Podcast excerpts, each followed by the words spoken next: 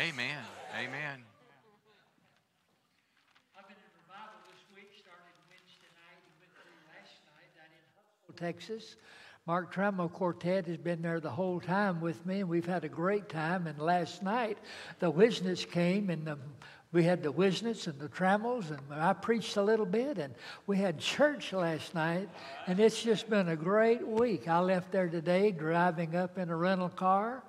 I've never driven through such rain in my life. I would whip either one of my boys if they drove in rain like I drove through. Every time one of those 18 wheelers came by and it pouring down rain, I repented of stuff I hadn't even done. but uh, I mean, it just scared the whaling out of me. But anyway, I'm here and I'm, I'm glad to be here. I love coming here. This is a sweet sweet place. Thank you, Brother Charles, for inviting me to come.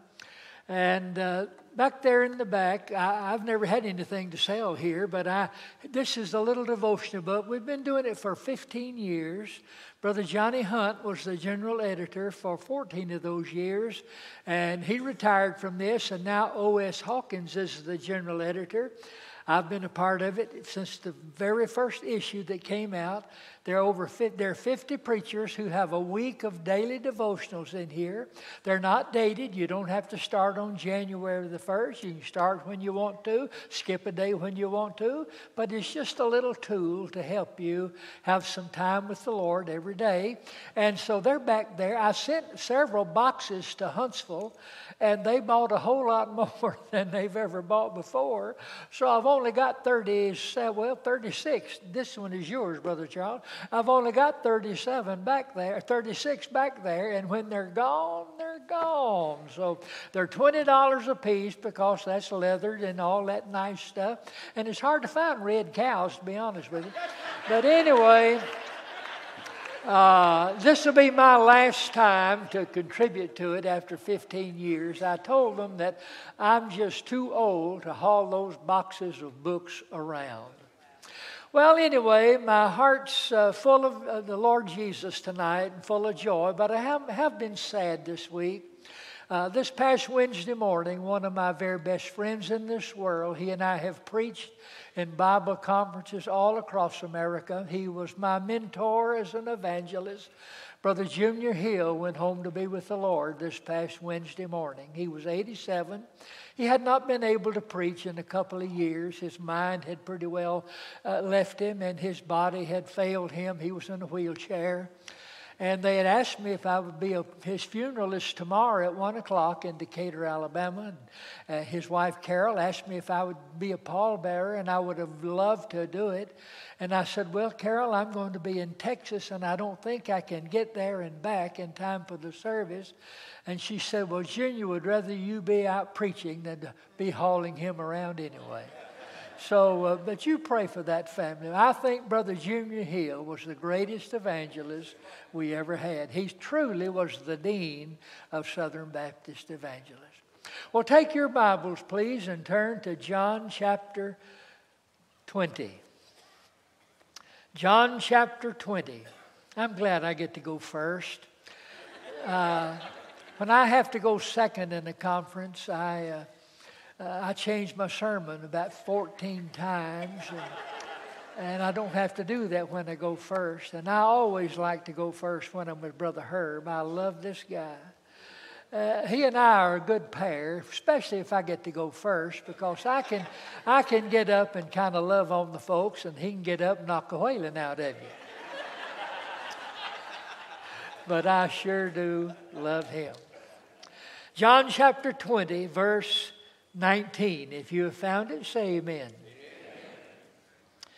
Then the same day at evening, the same day at evening, being the first day of the week, when the doors were shut where the disciples were assembled for fear of the Jews, came Jesus and stood in the midst, and saith unto them, Peace be unto you. And when he had so said, he showed unto them his hands and his side. Then were the disciples glad when they saw the Lord. And then said Jesus to them again, Peace be unto you, as my Father hath sent me, even so send I you. And when he had said this, he breathed on them and said unto them, Receive ye the Holy Ghost. The same day at evening, uh, Jesus was crucified on a Friday morning. He was in the tomb all of Friday night. He was in the tomb all day Saturday. He was in the tomb all Saturday night. In the, but in the wee hours of the morning on that Sunday, that first Easter morning, Jesus Christ rose from the dead. He really is alive. He's not the one who was alive and is now dead. He's the one who was dead and is alive forevermore. We serve a living Savior. Jesus is alive.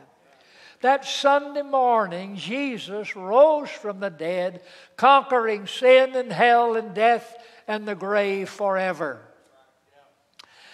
You know, I would have, I would have expected the disciples on that morning to have just been so exhilarated by what had taken place that they would have planned a huge party for that Sunday night. I mean, you know how Baptists are. We love fun, food, and fellowship.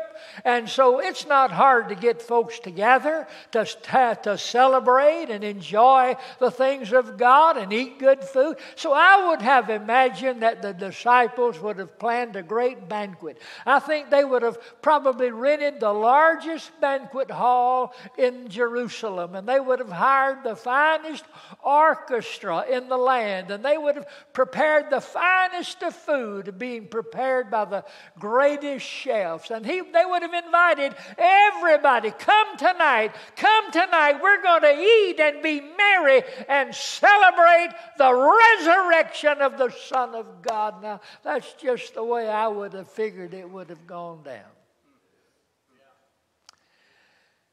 But it wasn't like that at all. Not at all. This same day at evening, Resurrection Day at evening, there is no party, there is no singing, there is no dancing, there is no eating. There, there's 10 men, just 10. Judas has already killed himself. Thomas is not there, we're not told, but a lot of people don't go to church on Sunday night, so who cares? but there were 10 of them, just 10. And they were not in a big banquet hall, they were huddled behind locked doors in a darkened room, hardly speaking a word, barely breathing, terrified that they might be found. On that first Easter night, ten men in terror behind a locked door, making no sound at all. I have to tell you, I believe that is the most unexpected thing I have ever found in the Word of God. It just doesn't seem like it ought to have been that way. But that's the way it was. And into that room, Jesus appeared. Now listen, no lock was unlocked, no door was open, no hinge was creaking. He just appeared in the room. And he spoke to them. And then the Bible says, and he breathed on them. And said, Receive you the Holy Spirit. Now, these were men of the Spirit already. They already knew the Holy Spirit. But he breathed on them. I really uh, don't like people breathing on me. There's just something a little bit distasteful about that. When I'm in, on an airplane and I'm on them a lot, I, I kind of, you know, sit like this or I sit like this. I don't like people breathing on me. It's just a little bit disgusting. Especially if they've been eating onions or garlic or I don't like people breathing. But you know when Jesus does it, there's not anything distasteful or disgusting about it. He breathed on them. I, I want to share with you from these verses some times in life when we need a fresh breath of Jesus on our life. Number one, if you have lost the sense of God's presence, you need a fresh breath of Jesus on your life. The Bible says these disciples were assembled in that room. For the last three and a half years, they had never been out of the presence of Jesus. Every step Jesus had taken, they had taken the same step with him. Every time he sat down to eat, they sat down beside him to eat. Every time he laid down to go to sleep, they lay down and slept beside him. They had seen him perform every miracle he ever performed during his earthly ministry. They had heard him preach every sermon he ever preached. They had not been out of his presence but on that night until he appeared in the room they had lost the sense of his presence. Now, listen, I know the Bible says, Jesus said, I'll never leave you nor forsake you, and that's absolutely true. But sometimes things can happen that we lose the sense of his presence. It happened to David. It happened to David because of sin. One day, David was walking around on the roof of his palace and he looked over into a neighbor's yard and he, he saw a woman taking a bath. And instead of turning away in embarrassment and, and looking away, he, he focused his gaze upon her body and lust was conceived in his heart. And, and he came to the conclusion, I have got to have her. Now, the problem was he was already married and so was she.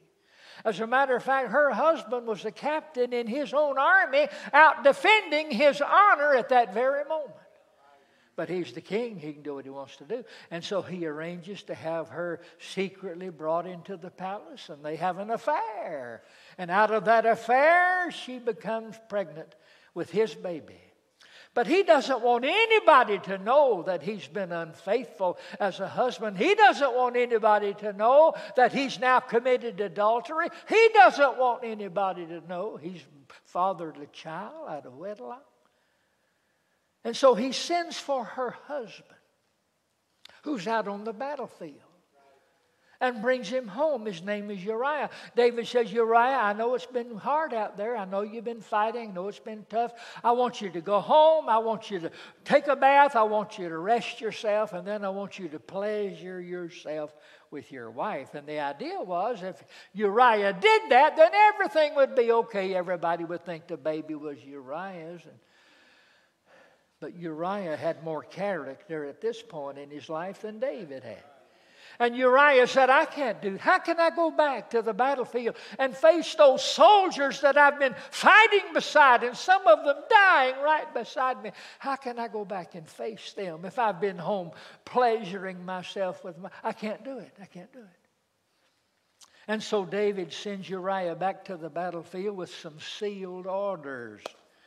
Don't look at this, Uriah. This is a secret for the commander out there. You take him to the commander, and he does that, and the commander opens those sealed orders, and there are these. At a certain point in the battle, you sound the alarm and tell all the men, when they hear the sound of the alarm, to retreat, to back up. But don't tell Uriah, leave him out there by himself.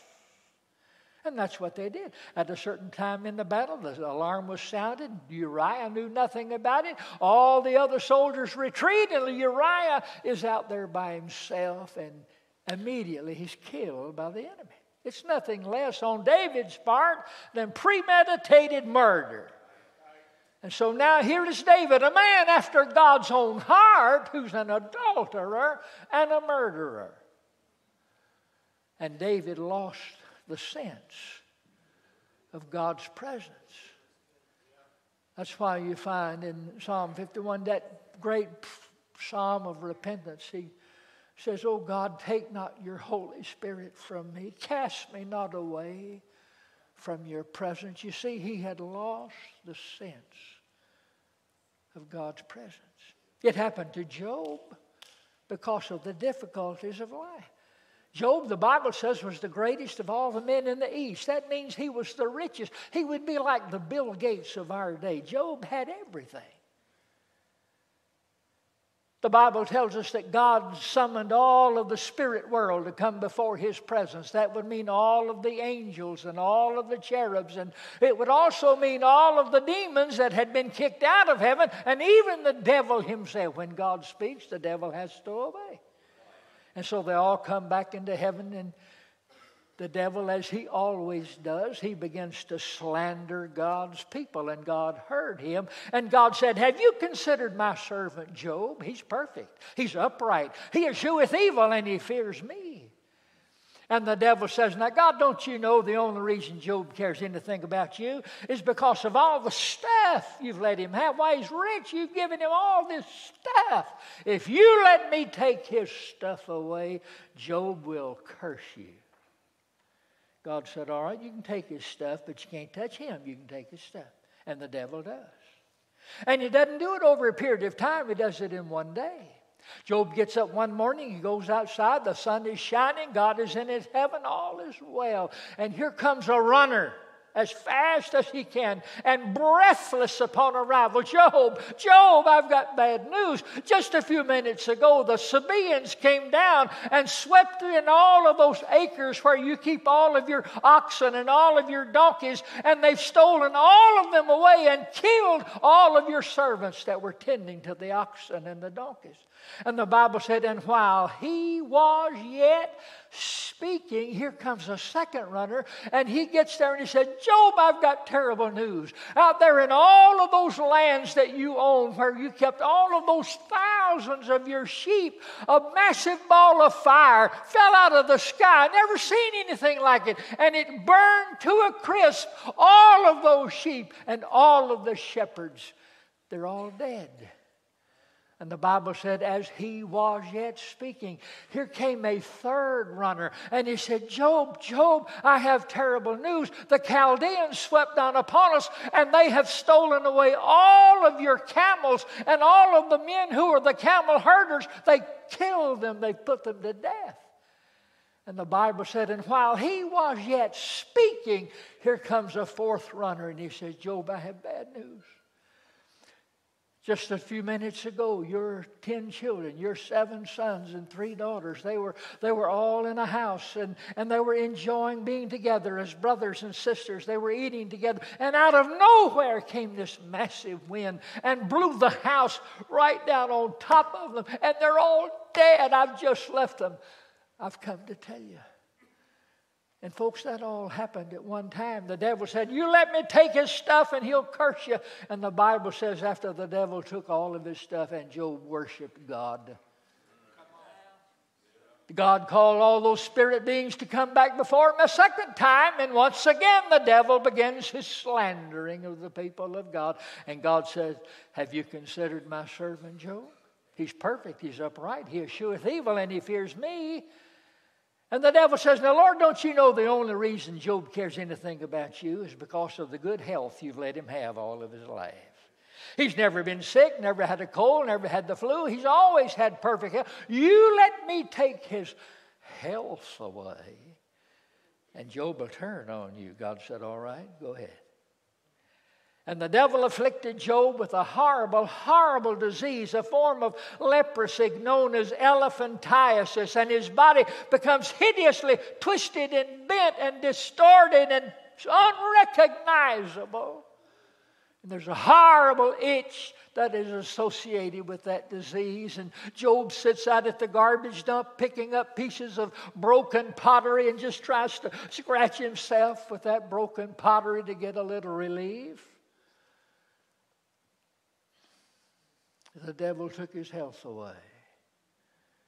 But Job did not turn on God. But when you go down to Job 23,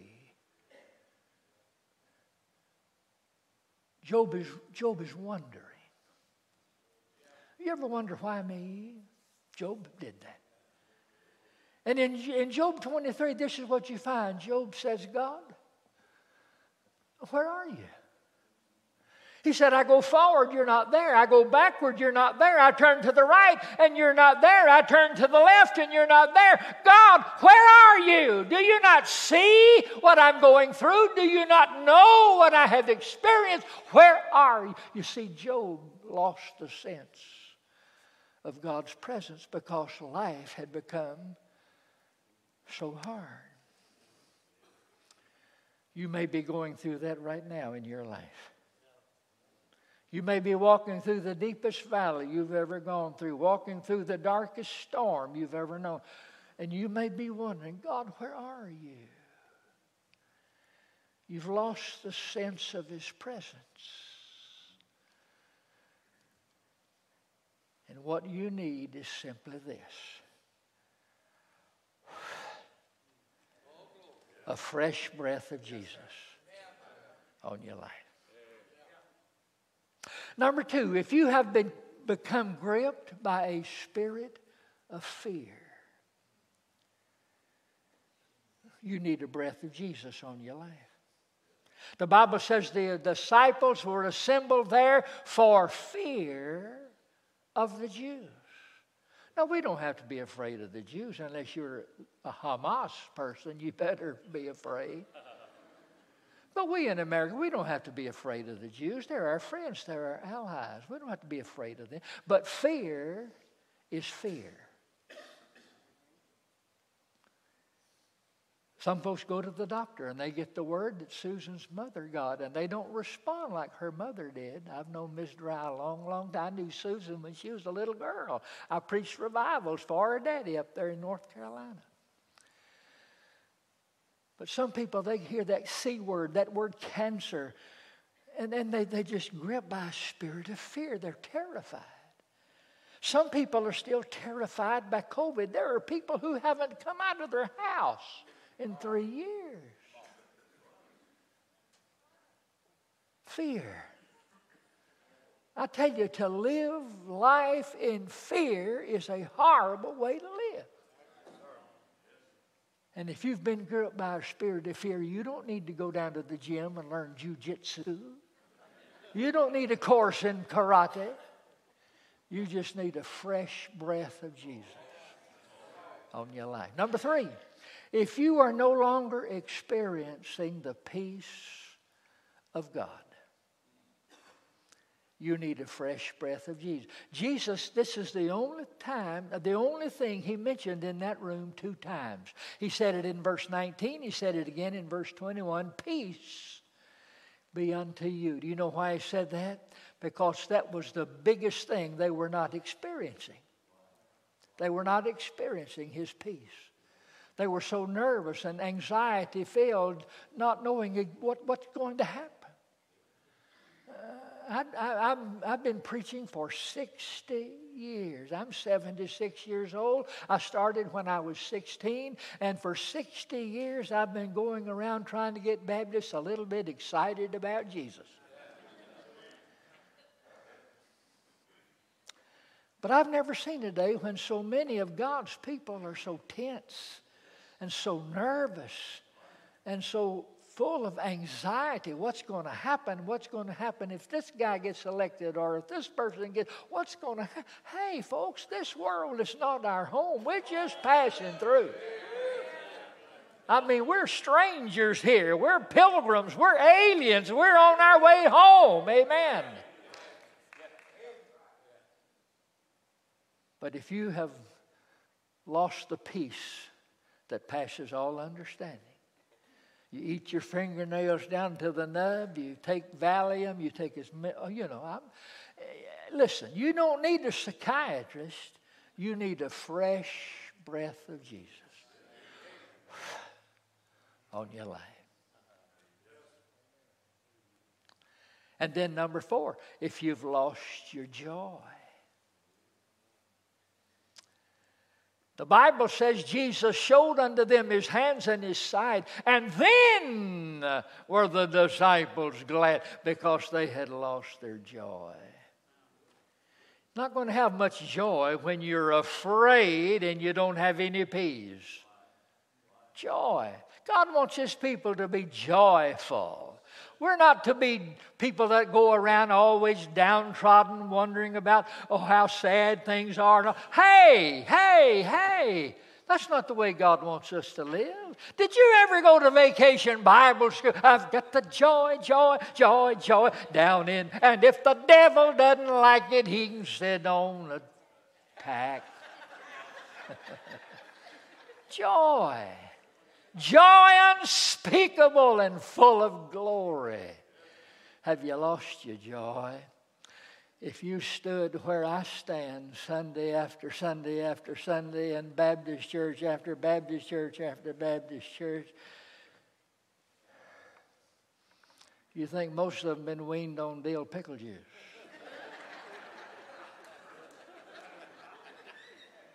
I used to love to preach in Mississippi. When I was a younger preacher, I would preach revivals in Mississippi a lot, and still do.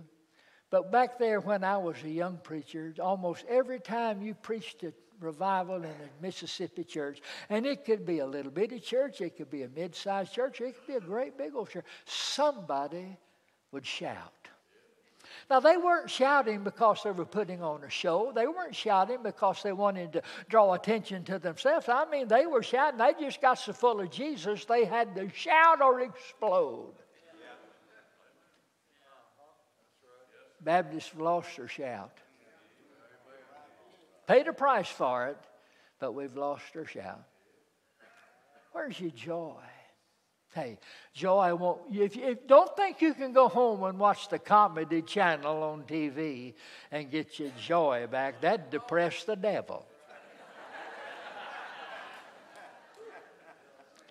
Joy doesn't come in a bottle. Joy doesn't come in a pill. Joy doesn't come in an injection. Joy comes when Jesus breathes on you.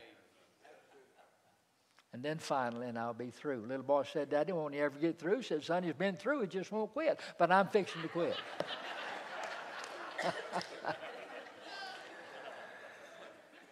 if you have lost your passion